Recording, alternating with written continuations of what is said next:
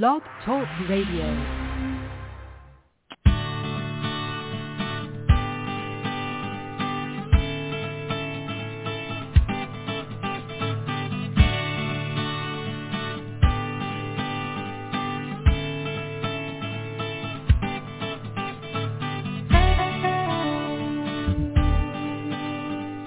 Hey there, Dr. Ross Greene here. Welcome to another episode of Parenting Your Challenging Child.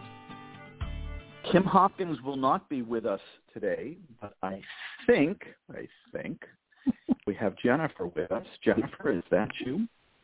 That is me.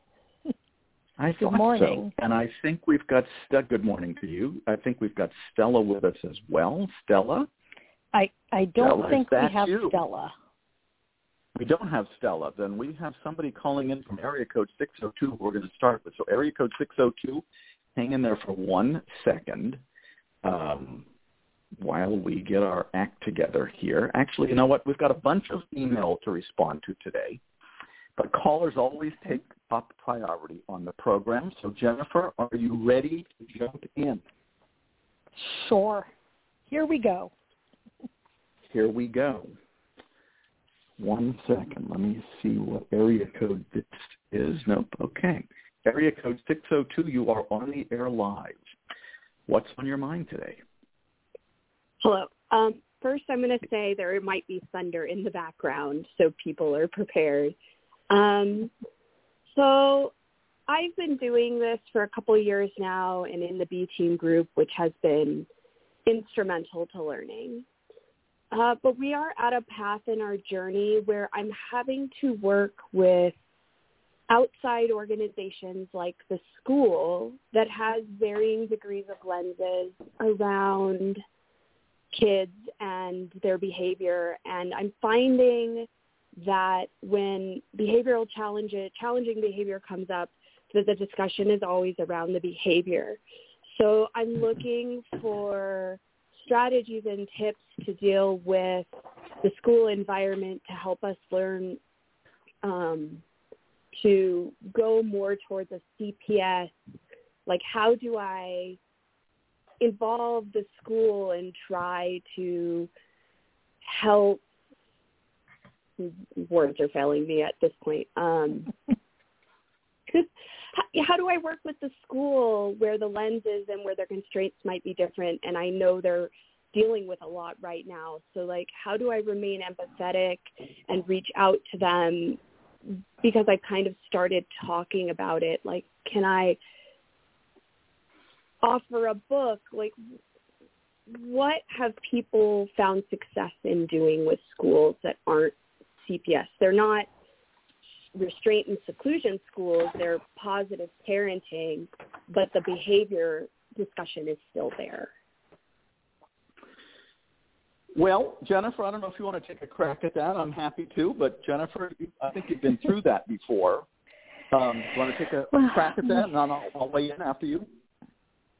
Sure. We we certainly have been in that spot, uh, and you know we were lucky enough to be able to find at least one person in the school system who was open to other ideas, less less traditional ideas. Um, actually, we were very lucky in that one of the people in our school system actually gave me a copy of Lost at School to read and said, this might be helpful to you. and from there, it was just a question of learning the right language to get the other people in the group on board. And using what we found in Lost at School was very helpful to that. Uh, as I was listening to you talk, I was pulling up, I have a collection of quotes uh, from all of your different books, Dr. Greene, on my computer.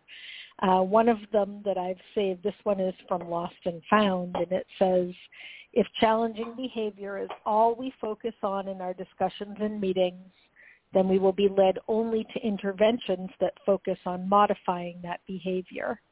And if we rely only on caregiver theories and explanations for the cause of that behavior, then we'll never gather the information that truly helps us understand what makes it hard for the student to meet certain expectations. I love um, that quote. Did I write that? I hear too. You did write that. uh,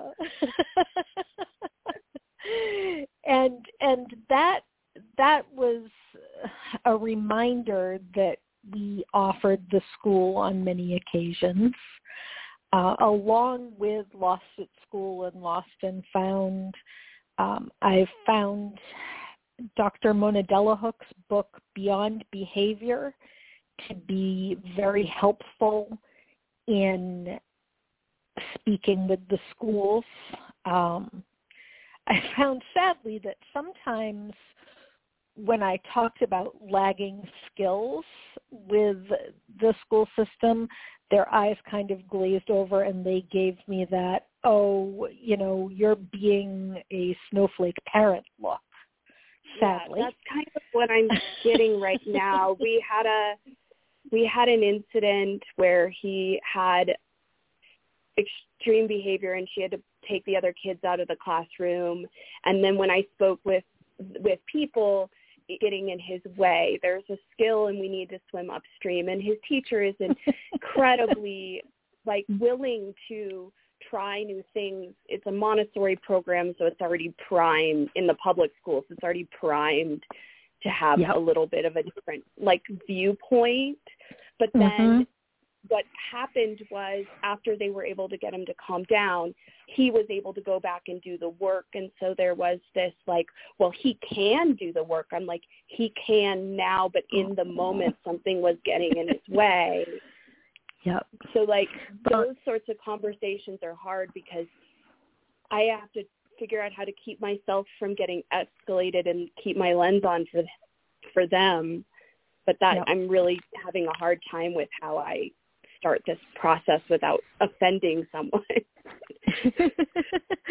well, Dr. Delahooke's book helped us with that because it it sort of goes into the science behind the whys of those lagging skills and even though I was telling them the same exact things in different words, they were more li- willing to listen to me when I was talking about science. Right. If that, that makes, makes sense. sense. That makes total sense. So I found that I found that to be very helpful. And then once we could, once they had embraced the idea, then I could move back into that CPS conversation where I felt much more comfortable.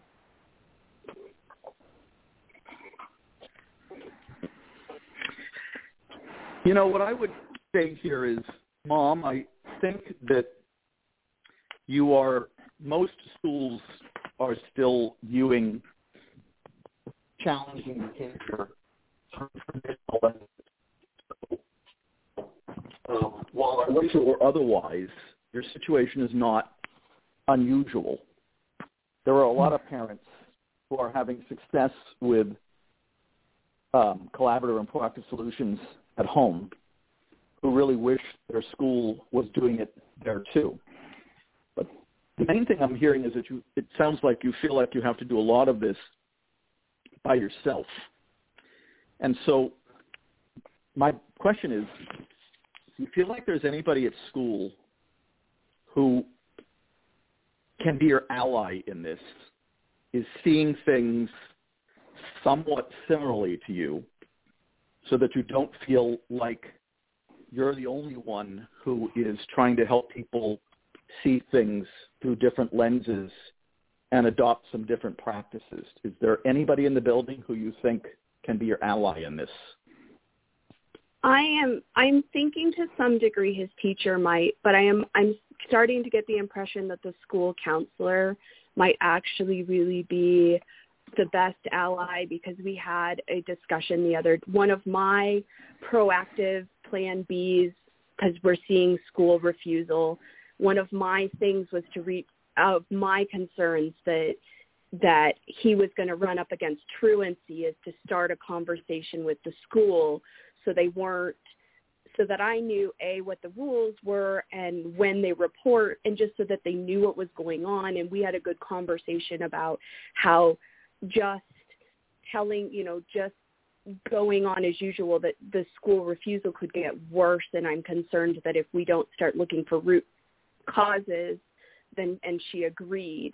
So I'm thinking the school counselor might actually be my best of the different varying degrees of lenses I'm seeing.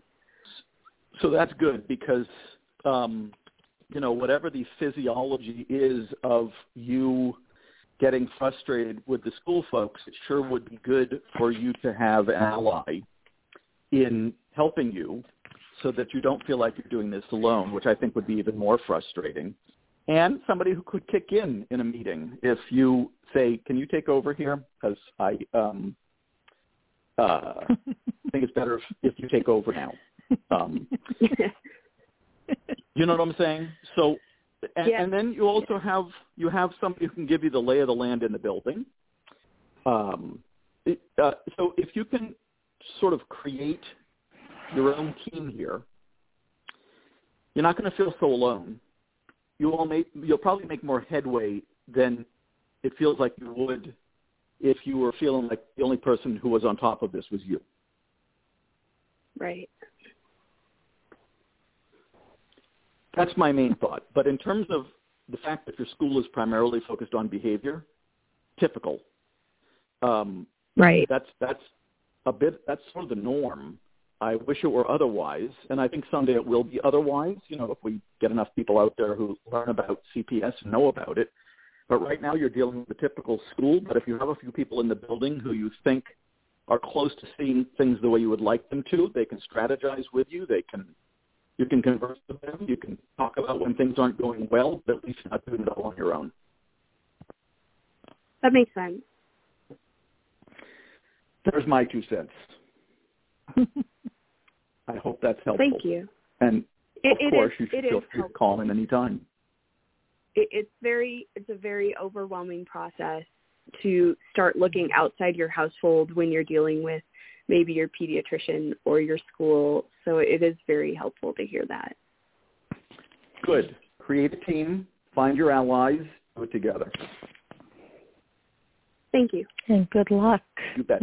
And good Thank luck you. with it. Jennifer, we have another caller. This one is from area Oh, code great. 845. Let's jump in here. Area code 845. What's on your mind today?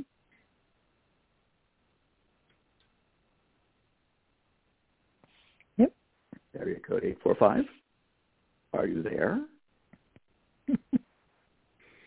uh, it would appear not. Uh, no. So uh, Shy person. that person will call back in shy or maybe listening by um, calling in, which is not the best way to listen in. By the way, if you do have a question or comment and would like to call in, we're about to jump into email now, so this is a good time to call in. It's um, 347-994-2981, and um, I think you're supposed to press the number one, if I'm not mistaken, to get in. 347-994-2981.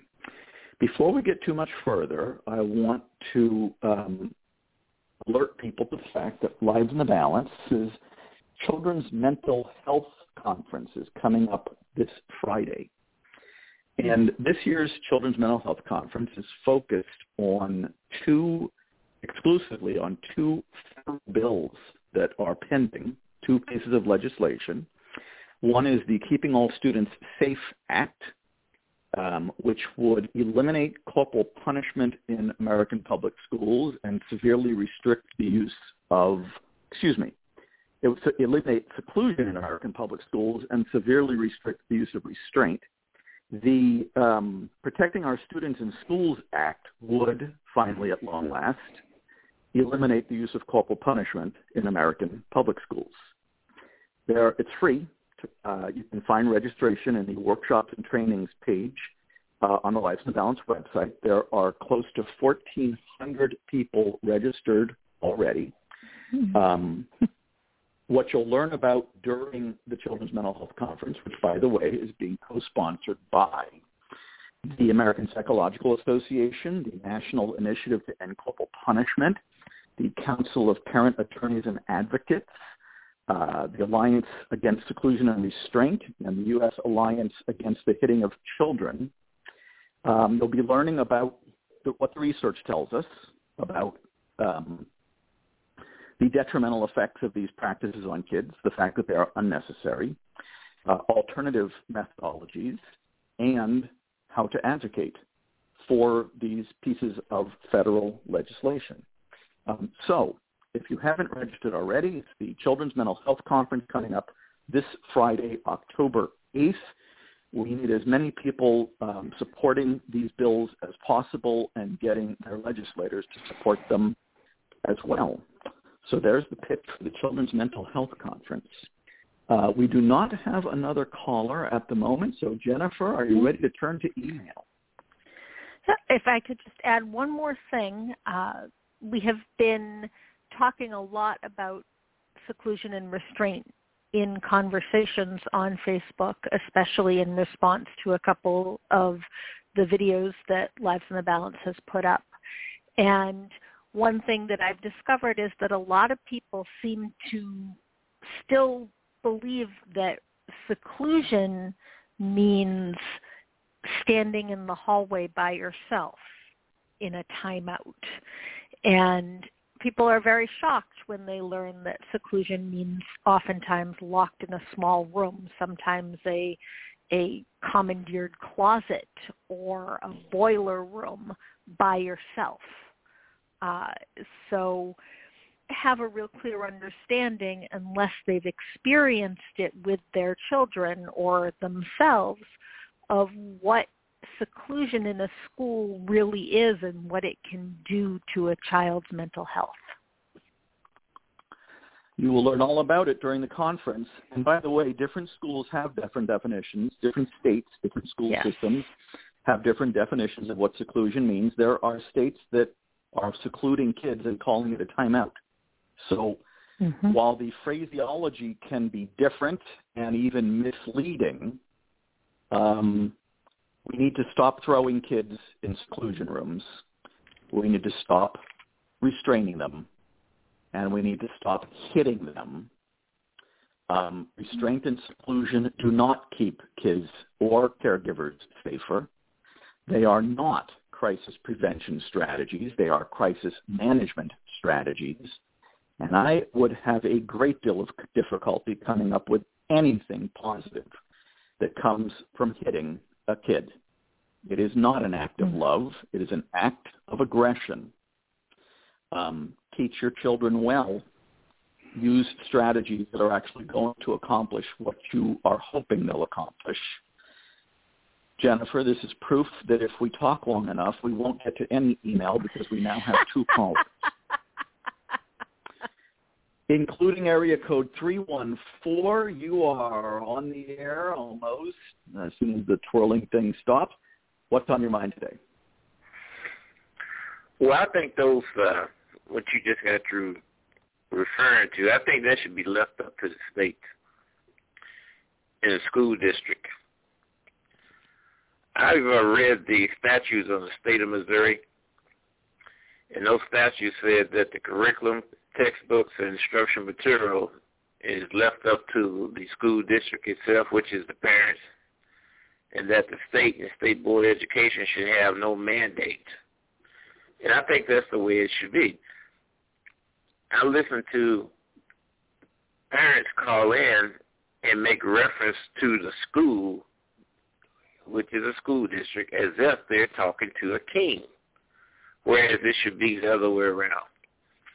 And I really don't want the federal government telling me, a family, how to go about raising my child. I think there should be safeguards in the state, in the community, that make sure that a child is not being abused.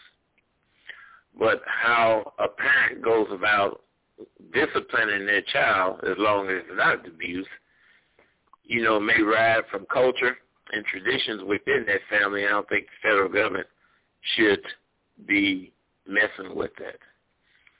And one can see now well, how it's going down with masks and so forth and vaccines and that and so on.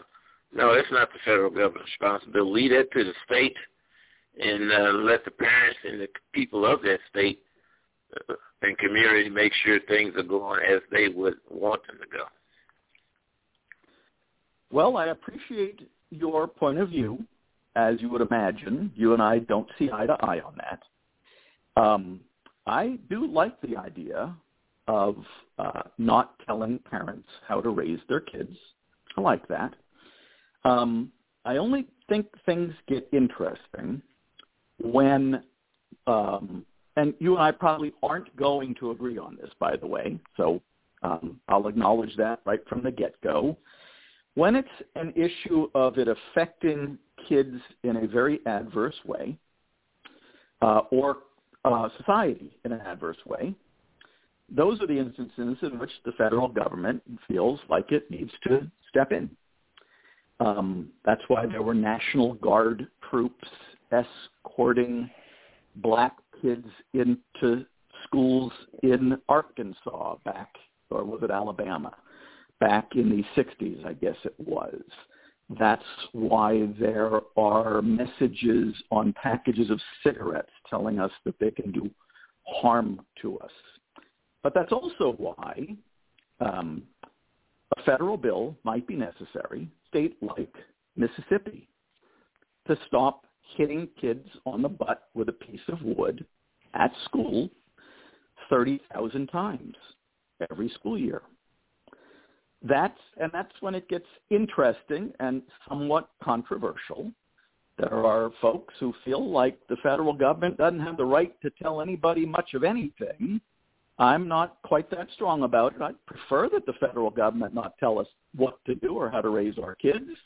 But I also appreciate the need that when things are getting unreasonable, the federal government may feel need to step in.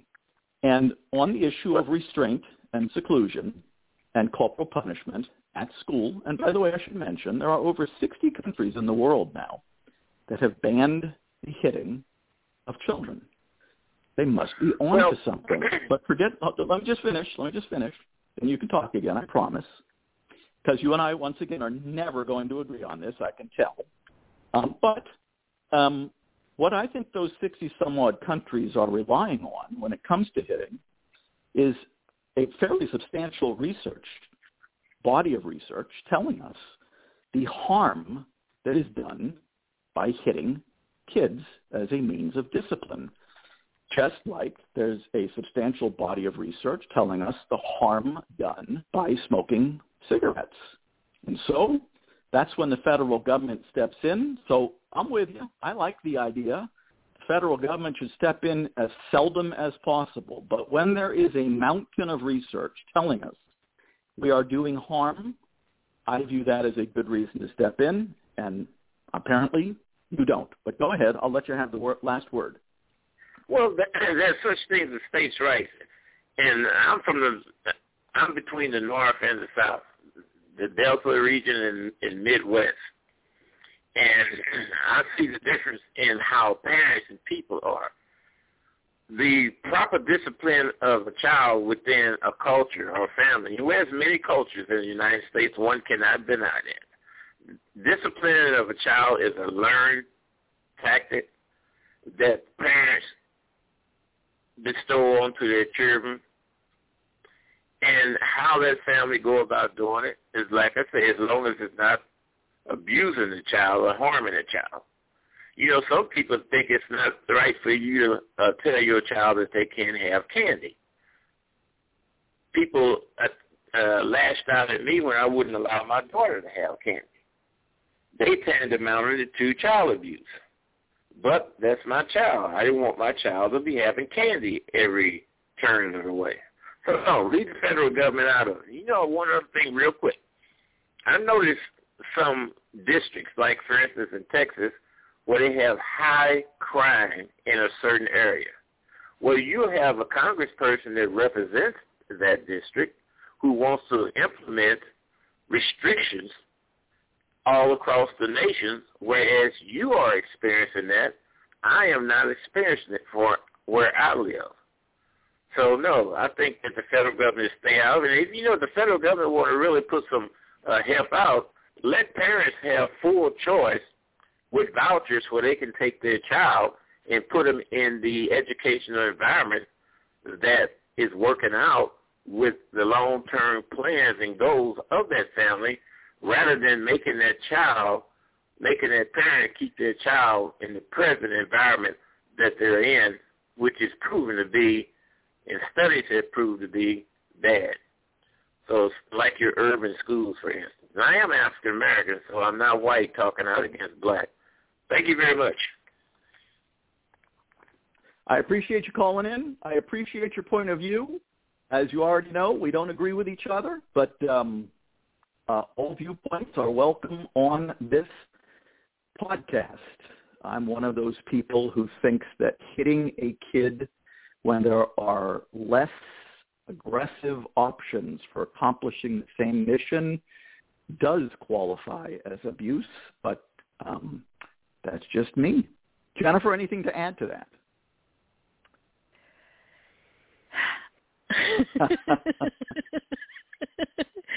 I'm I'm going you know my dad used to tell me discretion is the better part of valor at the moment i'm going to leave it no worries luckily we have another caller but uh here's the interesting thing you know i um part of collaborative and proactive solutions is appreciating where somebody else is coming from Yes. Um, and I get that there's a strong sentiment in the United States for government not telling people what to do. Don't tread on mm-hmm. me. So there are people who like a light touch when it comes to government. Um, I like a light touch when it comes to government, but I think that there are some things that government is needed for, and protecting our kids from archaic, obsolete, abusive disciplinary strategies needs to be one of them. Um, but I fully appreciate that. Um, and, and here's the interesting thing: government taking a light touch doesn't mean government taking a light touch across the board. It means government being selective about what it chooses to get involved in. And um, I think government getting involved in protecting our kids is something government should be involved in not left up to states, especially if there are states that are still endorsing uh, strategies that are unnecessary and archaic. But we have a caller from area code 608. You are on the air. What's on your mind today? Hi. Um, I actually called in last month towards the end of the hour, and you guys spent uh, 12 or 15 minutes with me and since you didn't have another caller, I thought I would take uh, take advantage again of, of the opportunity. Um, Wonderful. As a 12 year old, I have a 12 year old son with uh, ADHD and and ODD or uh, oppositional defiant disorder, uh, which we struggle with the latter uh, a lot. And Dr. Greene, last conversation we had talked a little bit about medications, and you had recommended getting a, a psychiatric prescriber involved. Um, which we're sort of in the process of, but that can that can take some take take some time. Um, and I guess subsequent to that phone call, our son uh, was uh, uh, had an out of school suspension. I'm happy to mm-hmm. share the story uh, of how that occurred if, if you want me to.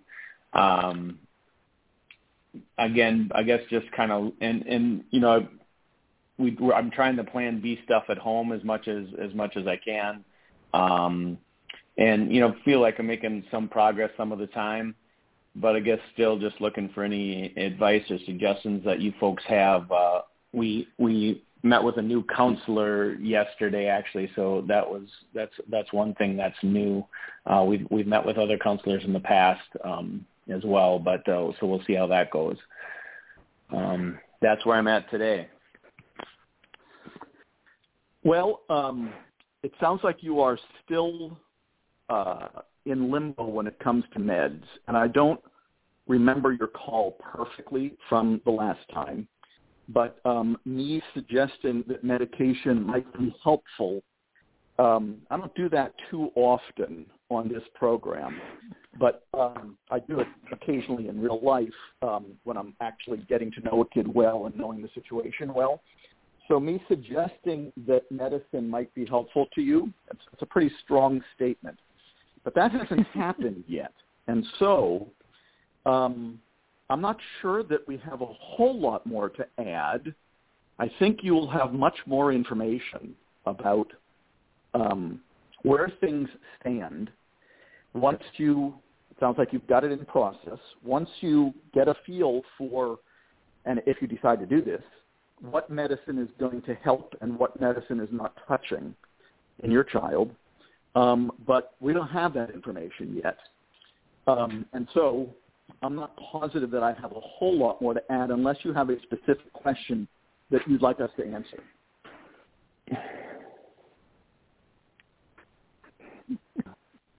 Sorry, sorry, I just had an alarm on my phone go off there. Um, one thing that I didn't get a chance to share last, I guess, last phone call was with you is is is I'm a I'm a family doctor myself, and since having these issues with my son, I've you know tried to do a lot of research, a lot of reading, a lot of taken courses and, and, and, and everything into this. And while I certainly don't have the expertise um, uh, in, in, you know, in psychoactive medication that a, that a pediatric psychiatrist would, um, or the experience, um, I certainly have looked into that a fair amount. And um, we, he is on a stimulant um, and has been on and off for the past, uh, oh, geez, four, uh, gosh, five or six years have not found them significantly helpful at home. He thinks they help a little bit at school. We think they help a little bit at school. Uh, interestingly enough, we actually, by purely accident, forgot to give him his stimulant uh, one day last week, and it was a a bad day at school. It's not that it, this was uh, after the suspension occurred, so it wasn't uh, it wasn't involved in that situation at all. Um, you know, I guess as far as the specific question goes, we we have a we have a I guess it might be worth mentioning too the the school district that I'm in. Uh, is that okay to mention on the air? Preferably not the specific district or or any names. Okay. But, um, All right. Well, we're we're in western Wisconsin, and they've you know since since I've met with them several times uh, subsequent to our last podcast, they they say that they they're hoping to they've they've had it sounds like the pandemic interfered with a planned visit by you to the district. Um, um, maybe during the pandemic, and they're they're hope, hoping or hoping to get you get you back or something. So I guess I'll mention oh. I'll mention that. But um, you know, I think I know tomorrow what we, you're in. okay. Um, tomorrow we uh, tomorrow I have. Sorry, go ahead.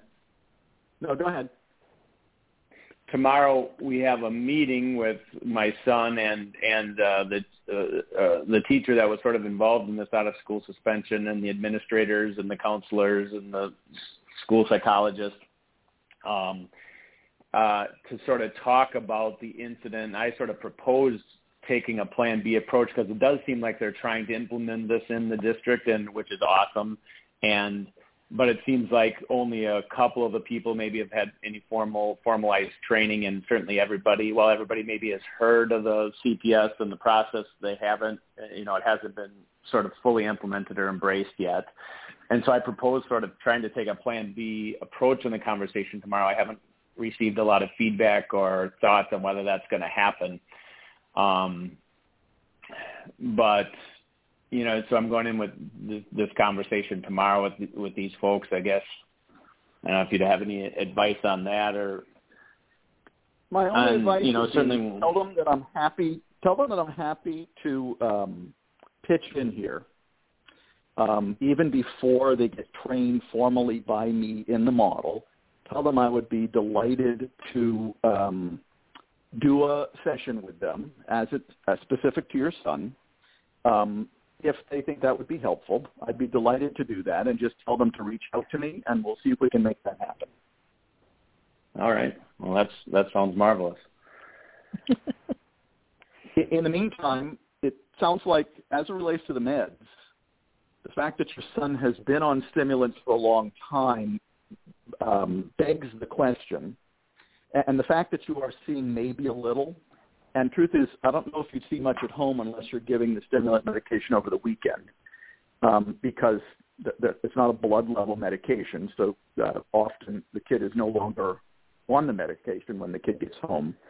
Um, obviously, dosing can be a factor. Which medicine it is can be a factor. Um, the big question I'd be asking myself is, is the stimulant medication doing anything? If it's not doing as much as we would like, is that a dosing issue? Is that a choice of medication issue?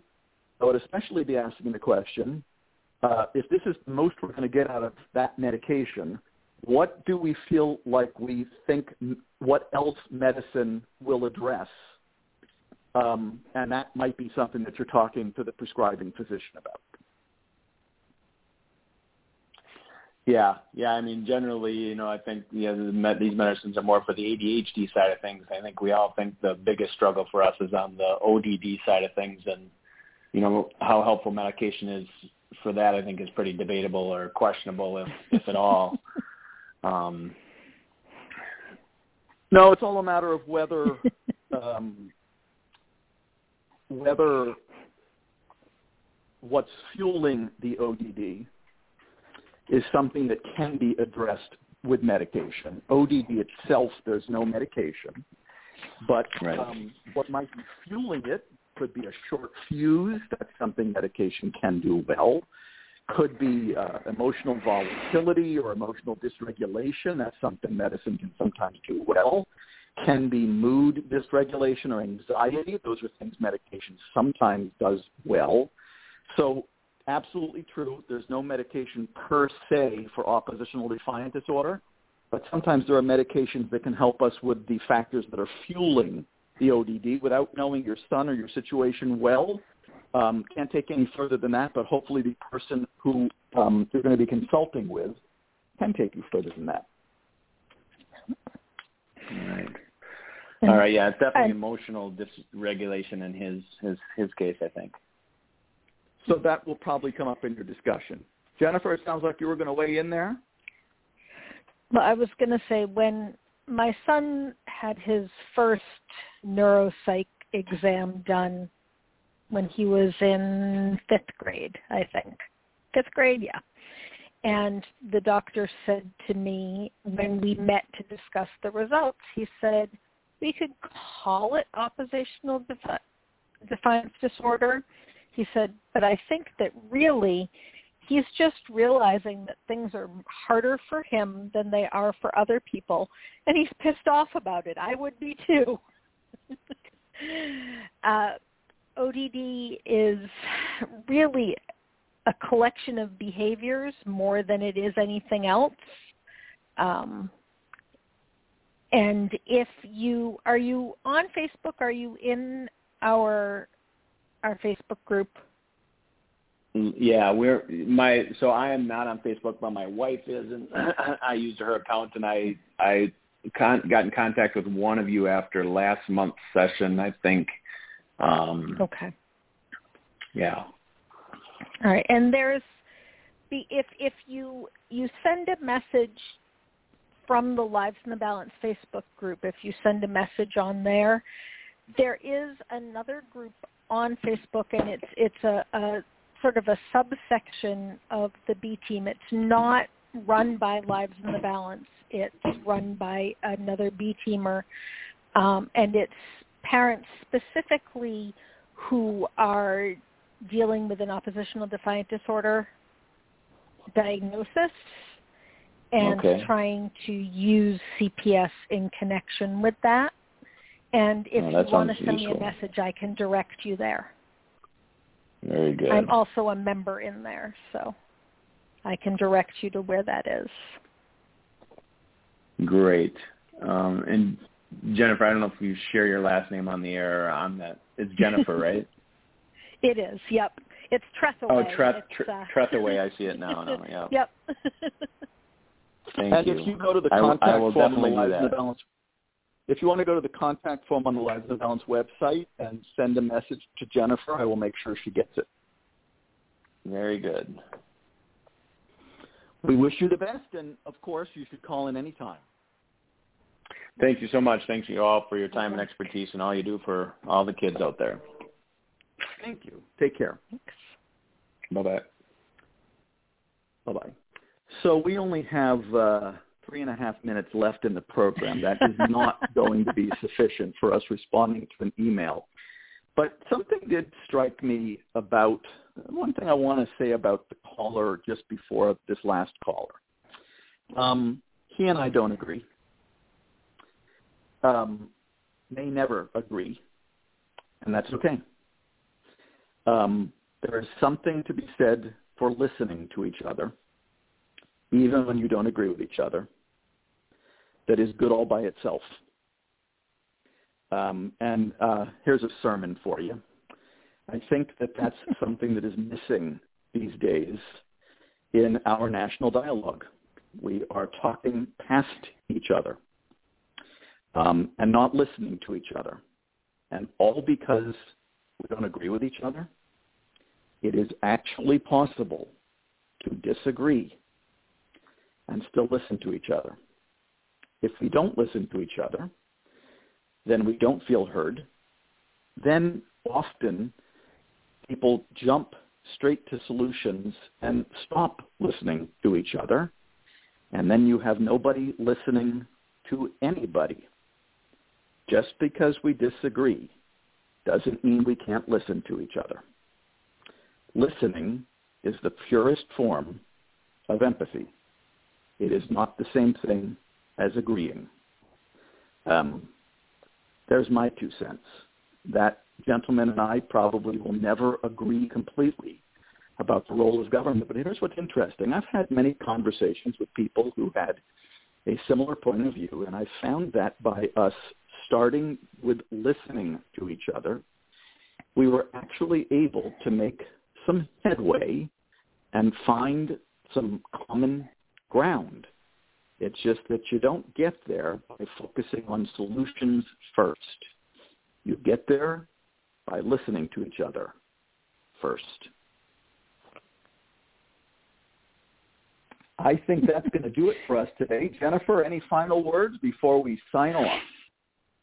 But you know, Dr. Greene, a couple of years ago at the summit, someone was talking about having a discussion with someone that they thought was a jerk, and your response to them was, even jerks have concerns, and they may not match yours, but you still need to hear them. I guess I can say it in different ways at different times, but this seemed like a good time to say it again. Jennifer, thank you as always for doing this. We greatly appreciate your input, and we'll be Happy back be next here. month with another edition of Parenting Your Challenging Child. Take care, everybody.